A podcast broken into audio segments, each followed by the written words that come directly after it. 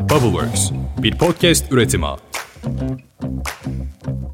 Hiç normal uyku saatlerimiz dışında bir yerde ya da bir zamanda uykunuz geldiğinde göz kapaklarınız, başınız, boynunuz daha da ağırlaşmış gibi hissettiniz mi? Cevabınız evetse bu anınızın resmi 1937 yılında yapıldı diyebiliriz. Bu resimde bildiğimiz var olan bir beden yoktu ama kocaman ve yumuşak bir kafa vardı. Hatta bahsi geçen resimde boynu, çeneyi, burnu, göz kapaklarını, dudakları ve boynun geri kalan silüetini taşıyan koltuk değneğine benzeyen destekler de var. İşte bu sürrealist tablonun tam da içine dalmışken aklıma gelen o soruyu soruyorum şimdi size. Uyku neden bu kadar önemli ve doğru teknikleri uygularsak yaratıcılığımızı geliştirebilir miyiz?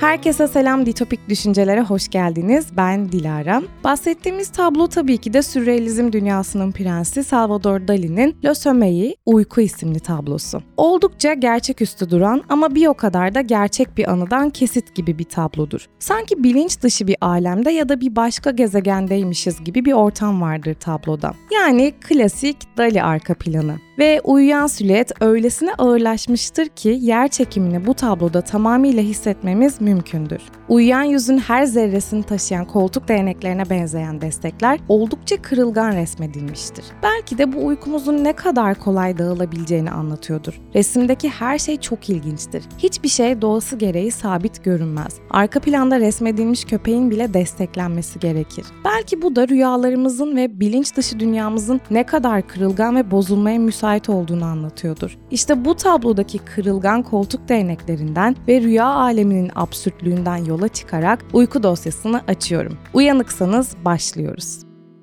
Uyku denilen şey nedir? Kısa bir tabirle bizi bazı bitki davranışlarından hayvanlara, hepimizi ortak bir paydada kesiştiren yaşam eylemidir. Öyle ki 75 yaşında biri ömrünün 25 yılını uyuyarak geçirmiş oluyor. TDK'ya göre ise dış uyaranlara karşı bilincin bütünüyle veya bir bölümünün yittiği, tepki gücünün zayıfladığı ve her türlü etkinliğin büyük ölçüde azaldığı dinlenme durumu olarak tanımlanıyor. Peki uyku neden bizim için bu kadar önemliydi? Yani neden bu kadar çok uyuyorduk? Şöyle ki 1950'lerden önce vücudun ve beynin uykuda olduğu zamanlarda pasif bir aktivite içinde olduğuna inanılıyordu. Fakat sonra araştırmacılar ilerleyen süreçlerde gördü ki bir insanın uyanık olduğu saatlerin çoğundaki zihinsel ve fiziksel sağlığının verimi uykunun kalitesiyle doğrudan alakalıydı. O zaman uyku o kadar da pasif bir nitelik taşımıyordu. Peki nasıldı? Uyku verimimizi arttırmak ve bu konuyu yaratıcılığımızla ilişkilendirmek için öncelikle uykunun evrelerini bilmemiz gerekiyor. Şimdi önce araştırmacılar gördü ki her uyku aynı değildi. Uykuda olduğumuz süre boyunca beynimiz iki farklı uyku türüne sahip ve bu türler arasında geçişler yapmakta. Bunlar REM yani hızlı göz hareketlerine sahip olduğumuz aşamadaki uyku ve bir de REM dışı uyku.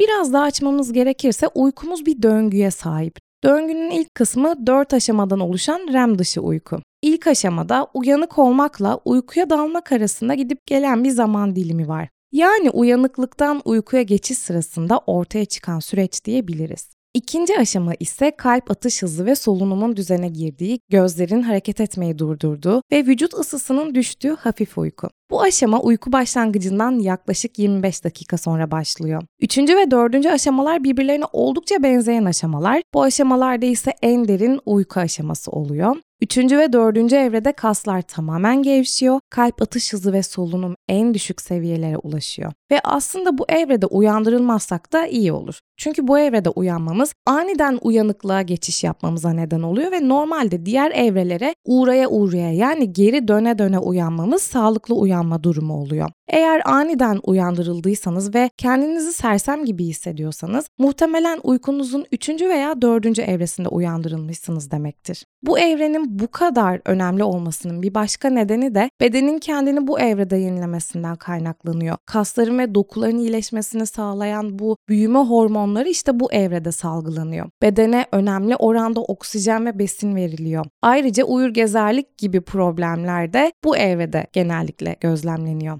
Peki biz ne zaman REM uykusuna geçiş yapıyoruz? İşte burada 5. aşama başlıyor. Çünkü 5. aşama REM evresi. Uyku döngüsünün son evresi ve REM uykusunun gerçekleştiği tek evre oluyor bu 5. evre. Uyku süremizin sadece %20'sini kaplamasına rağmen beynin uyku boyunca en aktif olduğu evre burası. Uykunun en önemli evresi denilebilir çünkü beyin günlük fonksiyonlarını yerine getirebilmek için kendini bu evrede hazırlıyor. Rüyaların büyük bir bölümü de işte bu evrede görülüyor. Biz REM uykusuna girerken gözlerimiz kapalı bir şekilde göz kapaklarının arkasında hızla hareket ediyor ve beyin dalgaları uyanıkkenki haline benziyor. Bu noktada rüya görme hali işte aslında böyle başlıyor. Rüya gördüğümüzde nefes alma hızımız artıyor ve vücut geçici olarak felç oluyor. REM evresi uyku başlangıcımızdan yaklaşık 90 dakika sonra gerçekleşiyor. İşte bu birbiri ardına gelen uyku evrelerimiz olan bu döngü uyku halimiz boyunca kendini tekrar ediyor. Ancak her döngüde uykunun 3. ve 4. derin evrelerinde daha az, REM uykusunda daha fazla zaman harcıyoruz. Kısaca tipik bir gecede 4 veya 5 kez REM'e geçiş yapabiliyoruz. İşte bu döngüde uyku sihirli bir tren gibi bizi rüya ülkesine taşıyıp duruyor.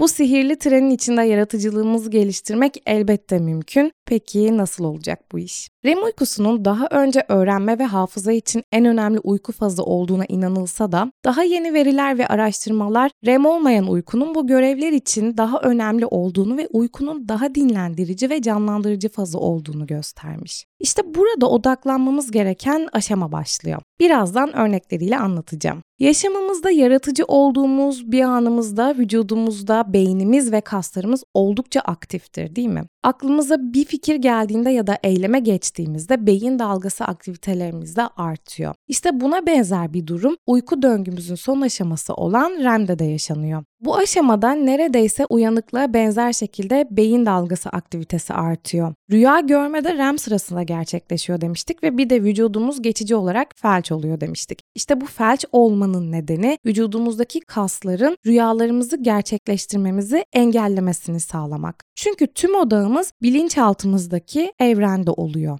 Fakat REM'den diğer aşamaya dönerken bazen gördüğümüz rüyaları unutabiliyoruz. Hatta çoğunu hatırlamıyoruz. Hepimiz yaşamışızdır. Uyandığımızda rüyamızı hatırlamadığımız ya da hayal meyal hatırladığımız olmuştur. Peki neden rüyalarımızın bazılarını hatırlıyoruz, bazılarını da hatırlamıyoruz? Rüyaları uyandıktan sonra hatırlamanın neden zor olduğuna dair çeşitli kuramlar bulunuyor. Psikanaliz biliminin kurucusu olarak gösterilen Freud, rüyaların bastırılmış duygularımızın ifadesi olduğunu, bu nedenle hatırlamak istemediğimizi söylerken bazı bilim insanları da bu duruma rüyaların oluştuğu ve REM uykusu olarak bilinen uyku evresindeki nörokimyasal değişimlerin sebep olduğunu düşünüyor. Öte yandan başka bilim insanları insanların rüyalarını unutmasının nedeninin uyku ve uyanma odaklanma ile ilişkili beyin fonksiyonlarının özelliklerinden kaynaklandığını söylüyor. Bilim insanlarına göre bir insan gününün üçte birini uyku halinde geçiriyor ancak pratikte ne hakkında rüya gördüğünü asla hatırlamıyor. Peki bazı rüyaları çok net hatırlıyoruz değil mi? Buna da şöyle bir açıklama getirilmiş. Rüyaların çoğu yok olsa da bazıları kalma eğiliminde. Bazı rüyalar gerçek hayatımızla ya da hayallerimizle veya çevremizle o kadar alakalı insanlar veya cisimler içeriyor ki uyandıktan sonra da bizimle kalabiliyor o gördüğümüz rüyalar.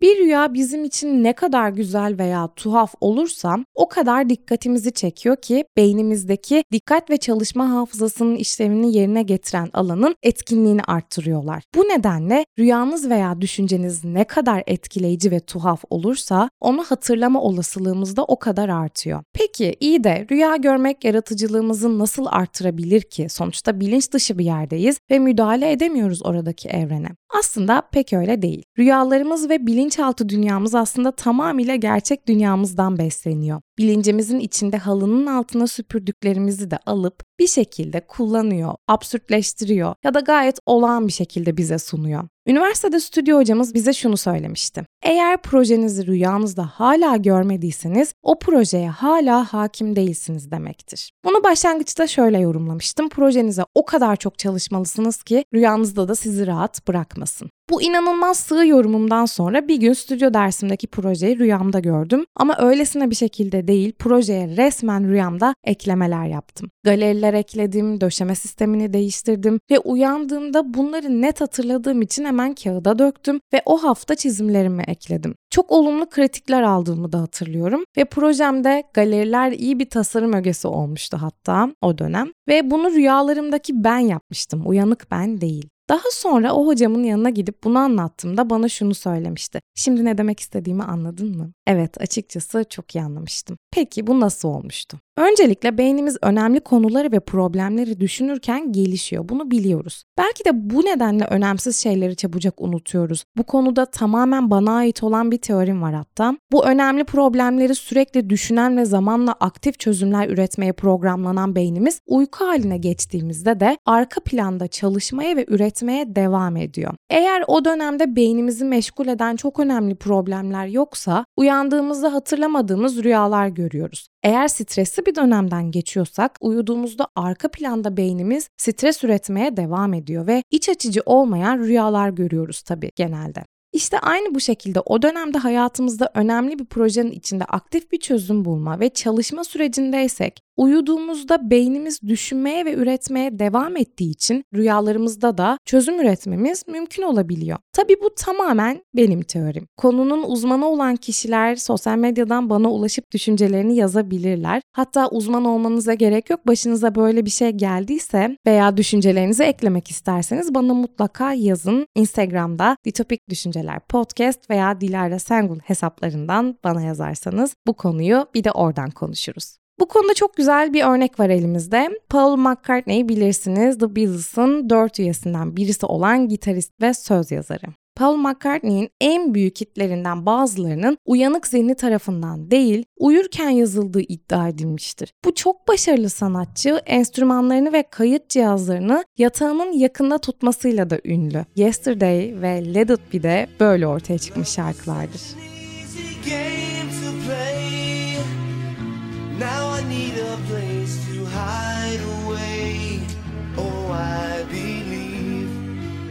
Paul 1964 yılında çoğu zaman kız arkadaşının ailesinin evinde çatı katındaki odada kalmaktadır ve bu odanın içinde de bir piyano olması onu çok sevindiriyordur. Orada kaldığı günlerden birinde sabah yataktan kalktığında piyanonun başına koşar ve gece rüyasına giren, sabah kalktığında hala kafasında olan melodiyi unutmadan hemen notalara döker. O an aklına ilk gelen sözler kahvaltı ve kız arkadaşı ile ilgili olur. Kız arkadaşının güzel bacaklarını tasvir ederken kafiye olarak çırpılmış yumurtaları uydurmuş olması pek romantik olmasa da bu sözlerle grup arkadaşlarını çok güldürmüştür ama tabii sonra şarkının sözlerini grupça değiştirirler. Yesterday melodisi yani bestesi Paul'un o gece rüyalarından bize aktarılan melodidir. Eminim bu örnekteki gibi birçok mimar projesinin önemli detaylarını rüyalarında gördüklerinden eklemelerle geliştirmiş. Birçok sevdiğimiz beste sanatçıların parıltılı rüya aleminden bize ulaşmıştır. İşte bu yüzdendir ki hala yatağınızın başındaki komedinde bir defter ve kalem bulundurmuyorsanız hata ediyorsunuz demektir.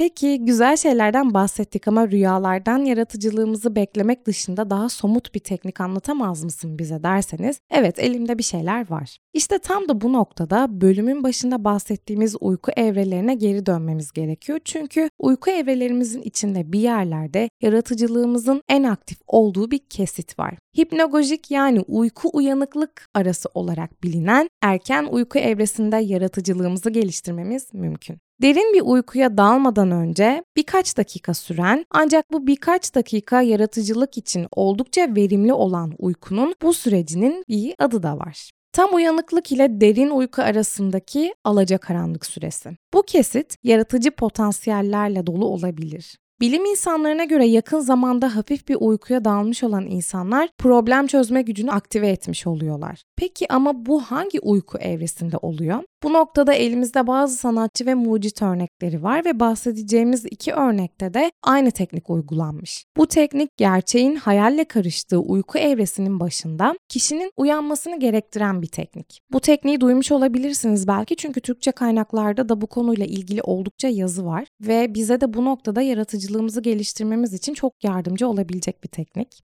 Bu tekniği uygulayanlardan ilki elektrik ampulü icat eden üretken mucit Thomas Edison. Edison'ın çoğu zaman alacakaranlık anlarını bilinçli olarak kovaladığı biliniyor. Peki Edison bunu nasıl yapıyordu? Edison'ın meşhur bir şekerleme stili var. Masanın altında veya bir çalışma masasında günde 3 kez 1 saat kadar şekerleme yaparmış. İki elinde de iki çelik bilye tutarken ve sandalyesinde otururken uyumaya başlarmış. Uykunun REM'e girmeden önceki evrelerinde geçiş yaparken gevşeyen kaslarıyla birlikte düşen çelik toplar Edison'u uyandırırmış ve bu sayede Edison yaratıcı fikirlerini uykunun derinliklerine dalmadan önce kurtarırmış. Buradaki iki önemli detay Edison'ın çelik top seçmesi ve onları tutarak ve yatmadan sandalyesinde oturarak şekerleme yapması. Oturmak tamamen uyumasını zor zorlaştırdığı için biraz bilinçli kalmasına da yardımcı oluyor. Dahası Edison kapalı bir şekilde ellerinde tuttuğu çelik topların hemen altına metal tabaklar yerleştirilmiş. Bunun sebebi de Edison'ın uyku evrelerine geçişi sırasında çelik topları düşürerek metal tabaklara vurmasıyla çıkan yüksek sesin onu kesin olarak uyandırmak için kurulu bir sistem olması. Yani uyku evrelerinde derin uykuya geçmemek için uyanması gerekiyor kişinin. Ve işini garantiye almak için çelik toplar ve metal tabaklar kullanması da aslında önemli bir detay. Çıkan yüksek sesle uyanmasıyla uyanmadan hemen önce düşündüğü her şeyi kaydetmek için bir defter ve kalemi hazır bir şekilde yanında bulundururmuş. Aynı tekniğin çok benzerini uygulayan bir başka bilindik isim de Salvador Dali. Salvador Dali biliyoruz ki dünyanın en parlak ve yaratıcı beyinlerinden biriydi. Kendine has sanat dünyasında düşünerek geçirdiği uzun saatlerin ardından sandalyesine kestirmeye karar verdiğinde eline bir deste anahtar alır, koltuğunun kenarına koyar ve hafif bir uykuda uyumaya başlarmış. Yere de metal bir tepsi koyarmış, aynı Edison gibi yani ve gerçekten uykuya dalacağı zaman anahtarlar yüksek bir sesle tepsiye çarptığı için onu uyandırırmış. Bir projeyi yaparken, bir işi bitirmeye çalışırken eğer uyumuyorsanız ve uzun süreler biz mimarlar gibi kendinizi uykusuz bırakıyorsanız bu podcast bölümünü dinledikten sonra bir daha düşünün. Şimdi biz mimarlar genelde projeleri yetiştirmek için saatlerce uykusuz bırakırız kendimizi ama belki de ihtiyacımız olan doğru tekniklerle çalışma aralarında uyumak veya şekerlemeler yapmaktır. Yaratıcılık gerektiren bir projenin tam da ortasındaysanız ya da bir işi tamamlarken tıkan tıkandığınızı hissediyorsanız neden bu tekniği denemeyesiniz ki? İlla çelik toplar, metal tepsiler kullanmak zorunda değiliz tabii ki. Evet, bölümü Dali'nin uyku tablosuyla açtık ve yine Dali ile kapatıyoruz. Hani size Dali'nin uyku tablosunda kafayı, boynu, dudakları ve hatta göz kapaklarını tutan kırılgan desteklerin olduğunu söylemiştim. İşte belki de o kırılgan destekler Dali'nin yere düşen anahtarları gibi ağırlaşan kocaman kafanın tam derin uykuya geçmeden önce kırılarak kafayı uyandırmasını anlatıyordur. Kim bilir, tablonun otoportre olmadığı söylense de bizleri düşündürmüyor değil. Bakalım bu bölümden sonra uyku düzeninize aynı gözle mi bakacaksınız? Bir sonraki bölümde görüşmek üzere. Bay bay.